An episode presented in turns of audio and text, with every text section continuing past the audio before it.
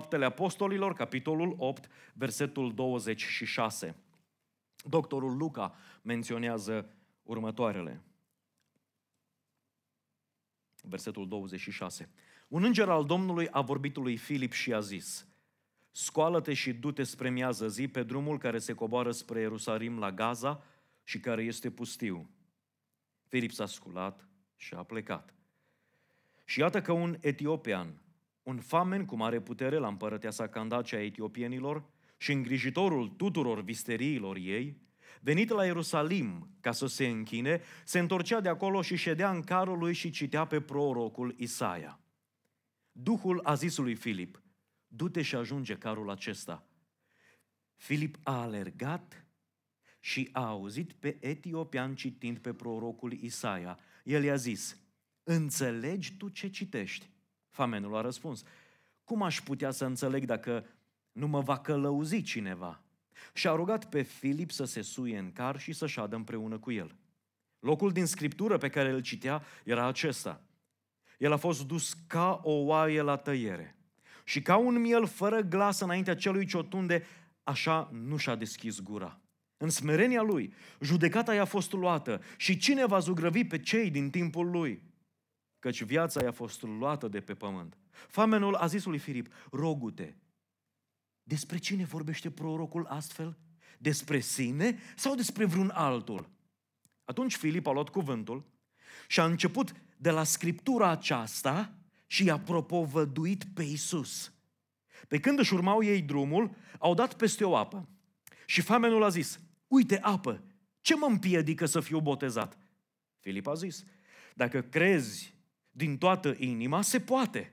Famenul a răspuns: cred că Iisus Hristos este Fiul lui Dumnezeu. A poruncit să stea carul, s-au coborât amândoi în apă și Filip a botezat pe famen. Când au ieșit afară din apă, Duhul Domnului a răpit pe Filip și famenul nu l-a mai văzut. În timp ce famenul își vedea de drum plin de bucurie, Filip se afla la Azot, de unde s-a dus până la Cezareea și propovăduia Evanghelia în toate cetățile prin care trecea. Amin. Vreau să te întreb, te-ai gândit vreodată că religia ar putea încuraja tristețea oamenilor? Că biserica ar putea favoriza îngrijorarea, frica, abuzul spiritual, manipularea maselor sau chiar ipocrizia? Te-ai gândit vreodată la asta? Sunt convins că în dreptul multora s-au ridicat semne de întrebare. Biserică. Toți sunt fățarnici acolo. Se ascund oamenii în biserică de faptele și de viața lor. Știi că la unele biserici oamenii sunt manipulați. Nu-i așa? Și de atâtea ori găsim pe WhatsApp-ul nostru filmulețe care, mai bizare, legate de o biserică sau de alta. Chiar Domnul Iisus Hristos, de exemplu, în Luca, la capitolul 19, intră în templu și spune în felul următor: este scris, casa mea va fi o casă de rugăciune, dar voi ați făcut din ea, știți prea bine, o peșteră de tâlhare. Cartea Faptele Apostolilor ne prezintă o biserică. O biserică ce nu are alt obiect de activitate și nu se îndreaptă înspre alte zone decât în a-L glorifica pe Dumnezeu prin convertirea oamenilor. Asta da biserică. De aceea trebuie să lăsăm ca biserica să nu fie niciun club social, nici o instituție politică, nici una religioasă, ci un organism viu.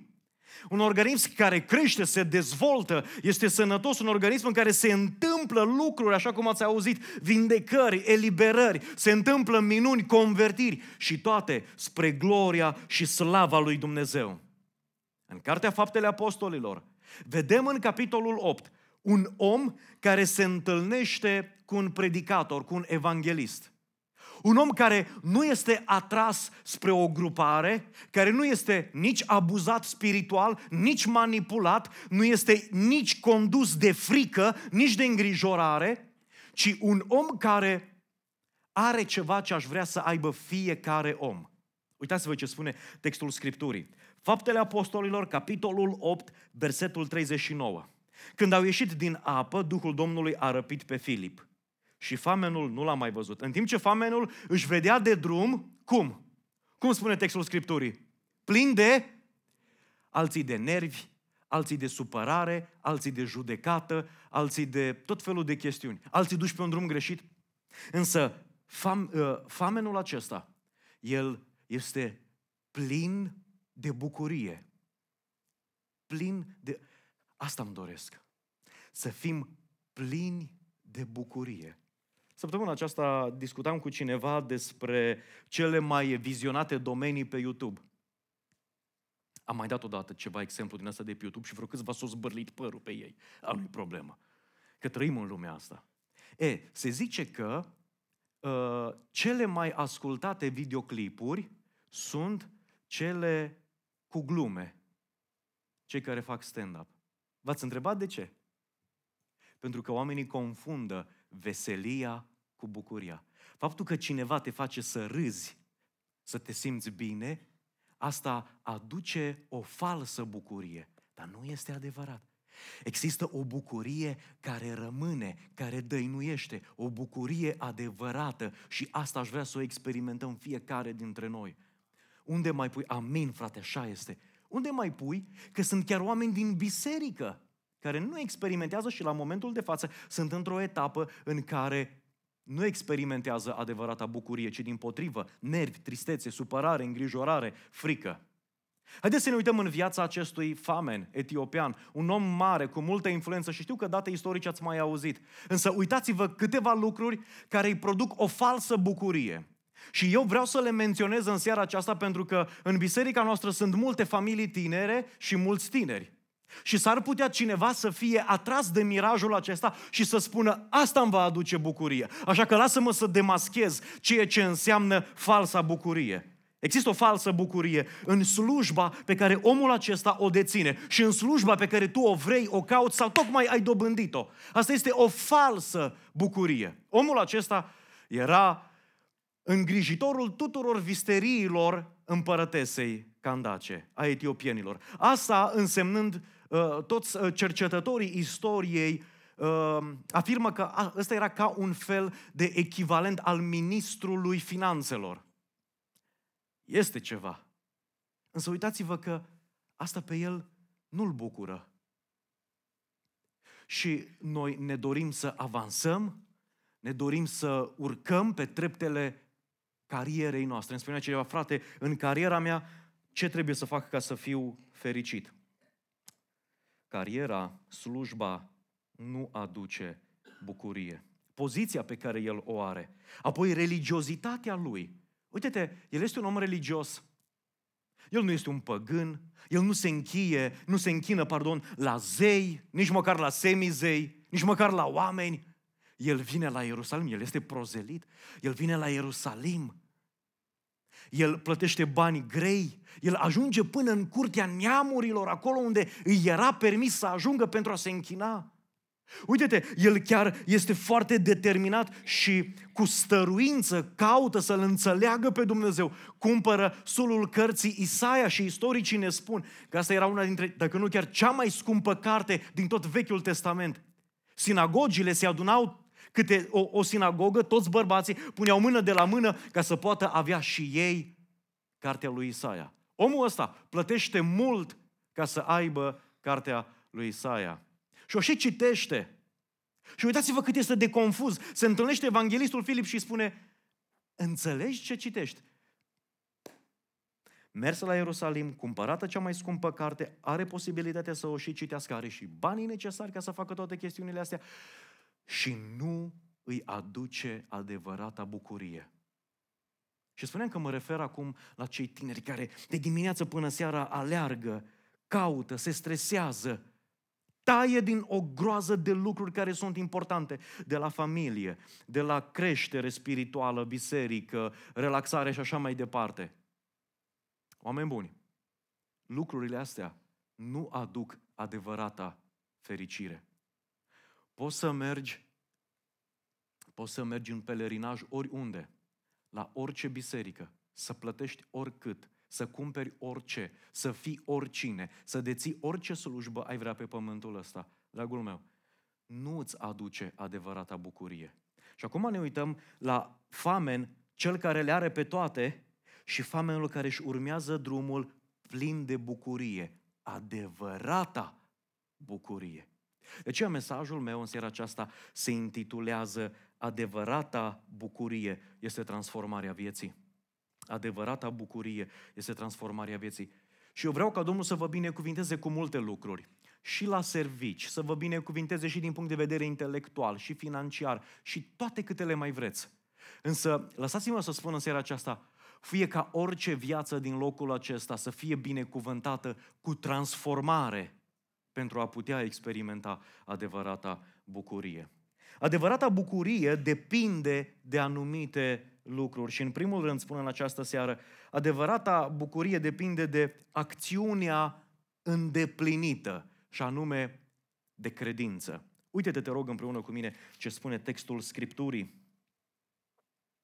Pe când își urmau drumul, versetul 36, au dat peste o apă și famenul a zis, uite apă, ce mă împiedică să fiu botezat? Și Filip i-a zis, dacă crezi. Acesta este primul pas, primul ingredient, prima condiție. Dacă crezi. Acest cuvânt, dacă, indică condiționarea efectului la îndeplinirea unei acțiuni. Dacă crezi. Ai nevoie, vrei să experimentezi adevărata bucurie prin transformarea vieții, atunci Domnul îți spune, dragul meu, acțiunea trebuie îndeplinită. Nu trebuie doar știută, nu trebuie memorată, ci acțiunea trebuie îndeplinită. Și asta este credința.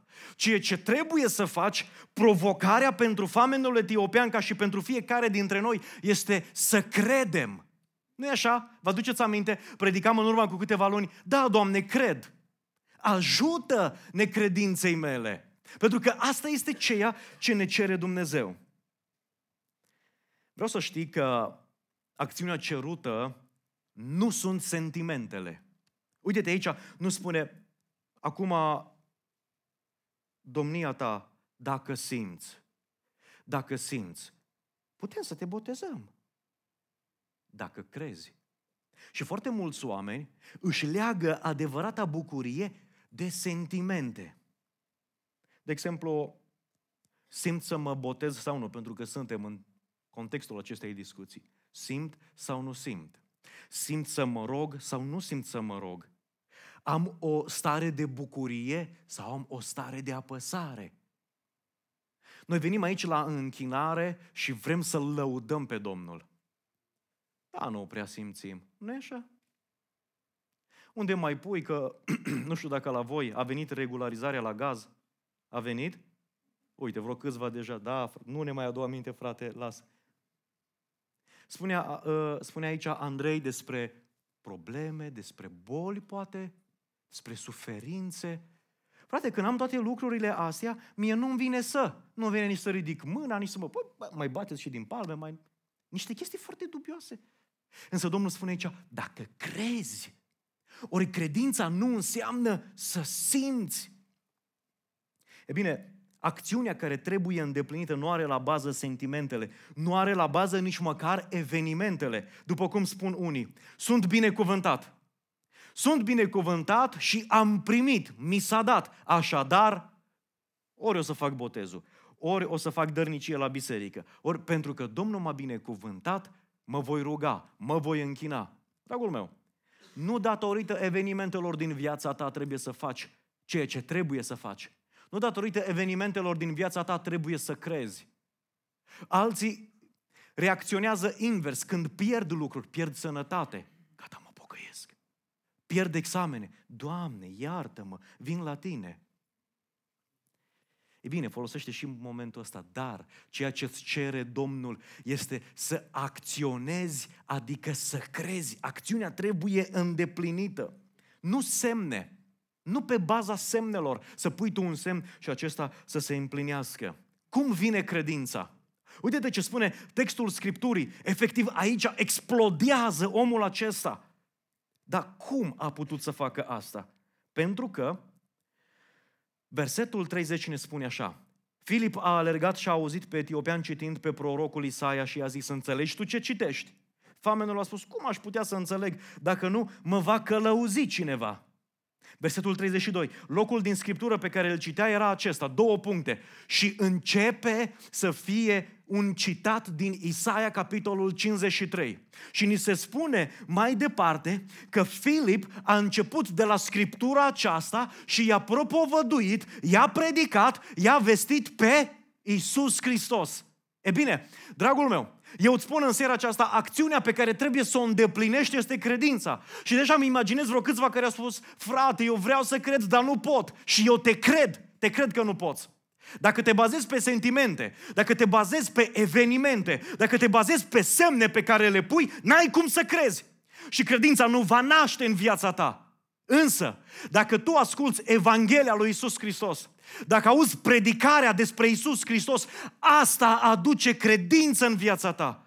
Predica despre Iisus Hristos, efectiv, naște credință în viața noastră. Nu mă crezi? Uite ce spune Romani, capitolul 10, versetul 17. Spune așa. Astfel, credința vine în urma auzirii, iar auzirea vine prin cuvântul lui Iisus Hristos. Te rog, subliniază la tine în Biblie, credința vine. Ea vine. Vreau să înțelegem în seara aceasta, aici, în locul acesta, în timpul închinării, în timpul rugăciunii, în timpul proclamării, în timpul predicării, vine credința. Unde este înălțat numele lui Iisus Hristos, vine credința. Acolo se întrupează credința. Întrebarea este, cine are urechi de auzit? Știi? Credința este ceea ce vine în urma predicării Evangheliei. Ești tu cu inima deschisă să o primești? Cu mintea deschisă să o primești? Eu te cred. Dacă n-ai ascultat predicarea cuvântului, predicarea lui Iisus Hristos, niciodată în inima ta nu se va naște, nu va veni credința.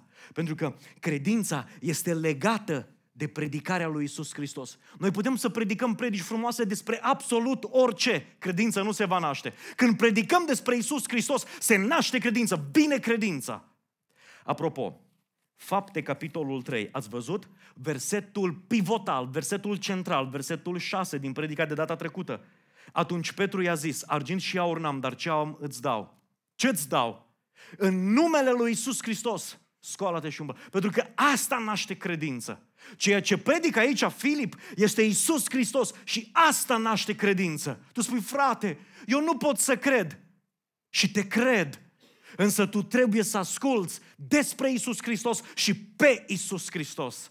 Vezi? Spune în Marcu, capitolul 16, cine va crede și se va boteza va fi mântuit. Nu spune cine va simți, cine va trece printr-un accident și va rămâne în viață, asta este, trebuie să... Și dacă ai avut parte de o binecuvântare sau de o încercare și dacă ai avut parte de un vis groaznic sau de o prorocie care te-a zguduit, dragul meu, datorită credinței în Iisus Hristos, trebuie să te întorci la El. Asta produce adevărata bucurie.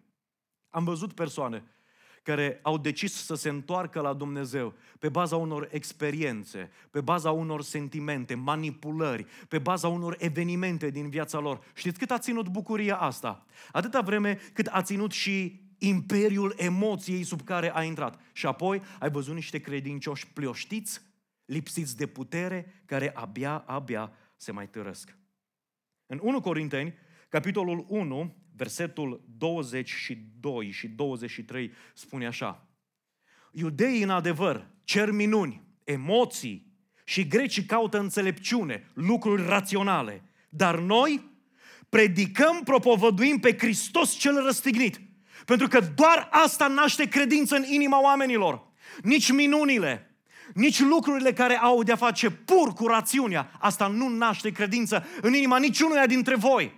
Însă înălțarea lui Iisus Hristos, proclamarea numelui lui Iisus Hristos, asta naște credință. Asta aduce credință în viața noastră. Adevărata bucurie este determinată de acțiunea îndeplinită și anume credință. Cum vine credința? Prin proclamarea lui Iisus Hristos. Și acum eu te întreb, Deciziile pe care tu vrei să le iei și pe care tu le aștepți, pe ce se bazează? Pe emoții? Pe ce se bazează adevărata ta bucurie sau bucuria ta? Pe ce se bazează? Pe evenimente? Pe sentimente? Pe semne pe care le pui? Cuvântul Domnului ne spune aici, dacă crezi, dacă înfăptuiești actul credinței, se naște adevărata bucurie.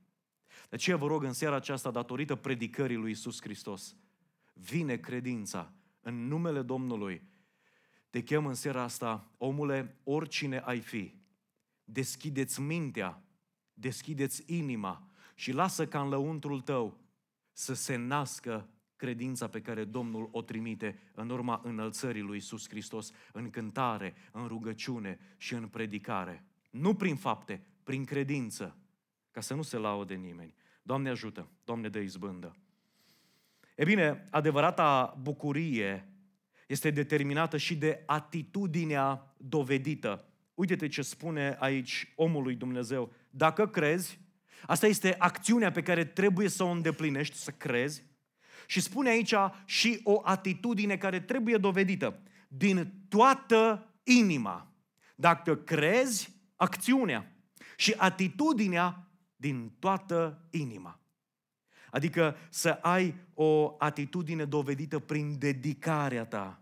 Nu cu jumătăți de măsură. Pentru că tu știi foarte bine, Domnul Iisus Hristos în Matei, capitolul 6, versetul 24, a spus: nimeni nu poate sluji la câți stăpâni. La doi stăpâni. N-ai cum să-L slujești și pe Jehova și pe Mamona. N-ai cum să slujești și lui Hristos și lumii în același timp. N-ai cum să asculți de Duhul Sfânt și de firea pământească în același timp. Vrei să ai parte de adevărata bucurie prin transformarea vieții tale? Atunci trebuie ca atitudinea ta să fie una radical schimbată. Trebuie să fii dedicat lui Hristos.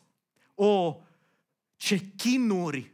Ce suferințe am văzut în viața oamenilor care vor să meargă și cu Domnul, vor să meargă și cu lumea, s-ar și boteza, dar ar merge parcă și un pic la, sau la și multe altele. Ăla este chin, oameni buni. Acolo nu găsești adevărata bucurie. Să-i vezi pe oameni care, da, și spun cred în Hristos, însă nu știu, încă sunt reținut, încă... Vrei să te întorci la Domnul? Da, și parcă da, și parcă nu, și parcă aș mai amâna, și parcă aș mai sta. Cum îți dovedești dedicarea? Iată ce spune cuvântul Domnului, versetul 36 spune așa. Pe când își urmau ei drumul, au dat peste o apă și famenul a zis: uite apă, ce mă împiedică să fiu botezat? Și evanghelistul îi spune: dacă crezi, și dacă crezi din toată inima. Și uite-te versetul 38. Uite-te dedicarea acestui om. A poruncit să stea carul. Credeți că birjarul l-ar fi ascultat pe evanghelistul Filip? Nu. Birjarul, căruțașul, l-a ascultat pe stăpânul său, pe famen. Și famenul a poruncit să stea carul. Amândoi, atunci, în momentul acela, s-au coborât în apă.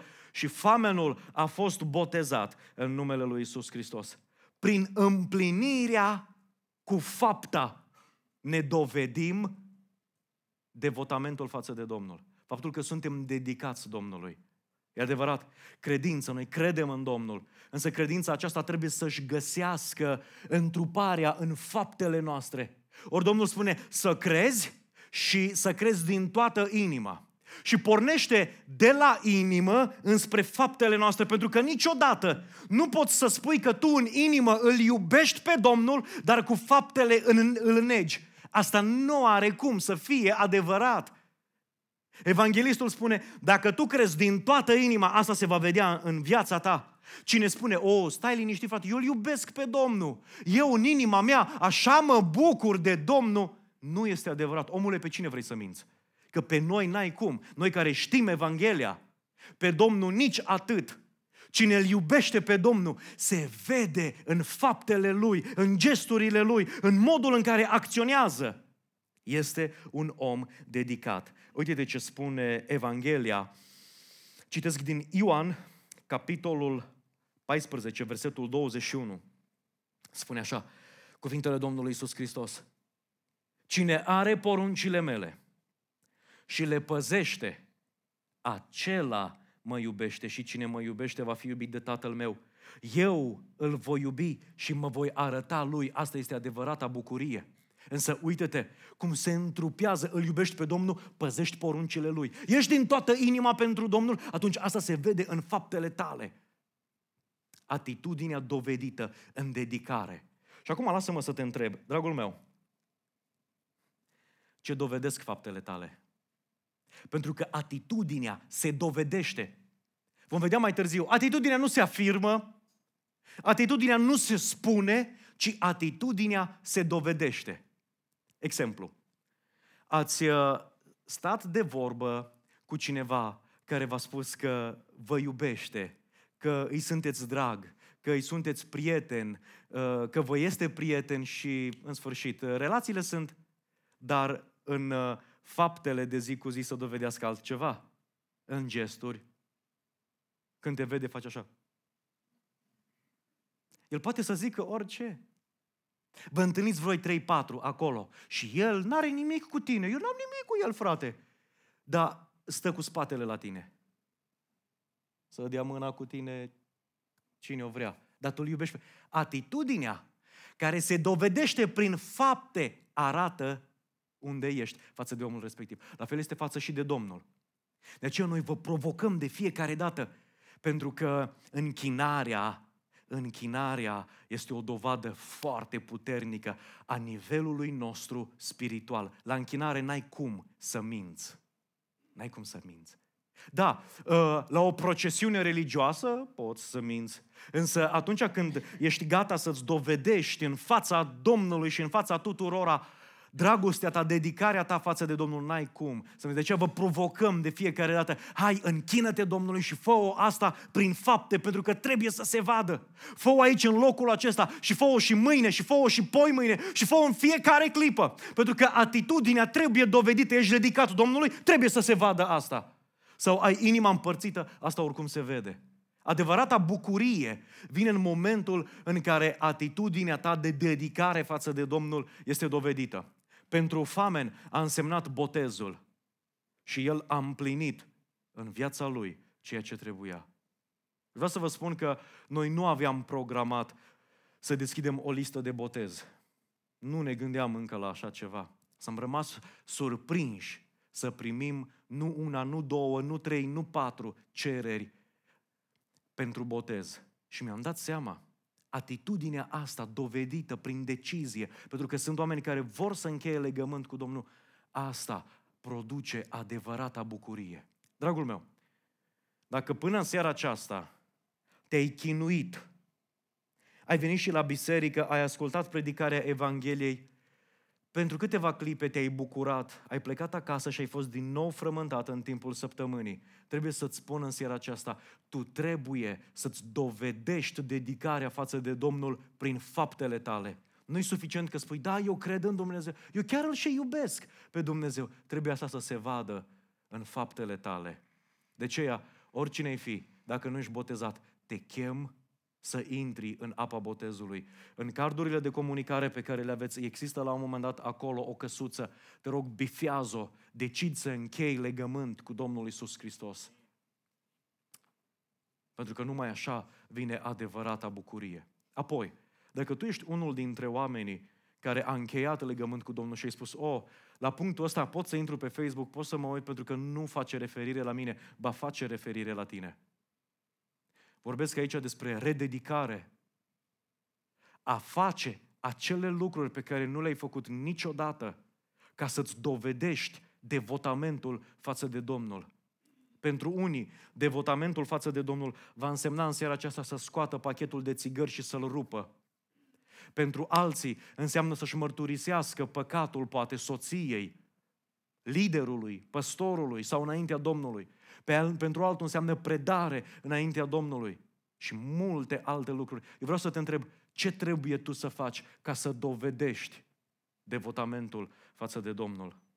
În al treilea rând, în seara aceasta, adevărata bucurie, da, depinde de acțiunea îndeplinită, adică credință, de atitudinea dovedită, adică dedicare, Și în al treilea rând, de afirmația rostită, adică credința în Domnul Iisus Hristos.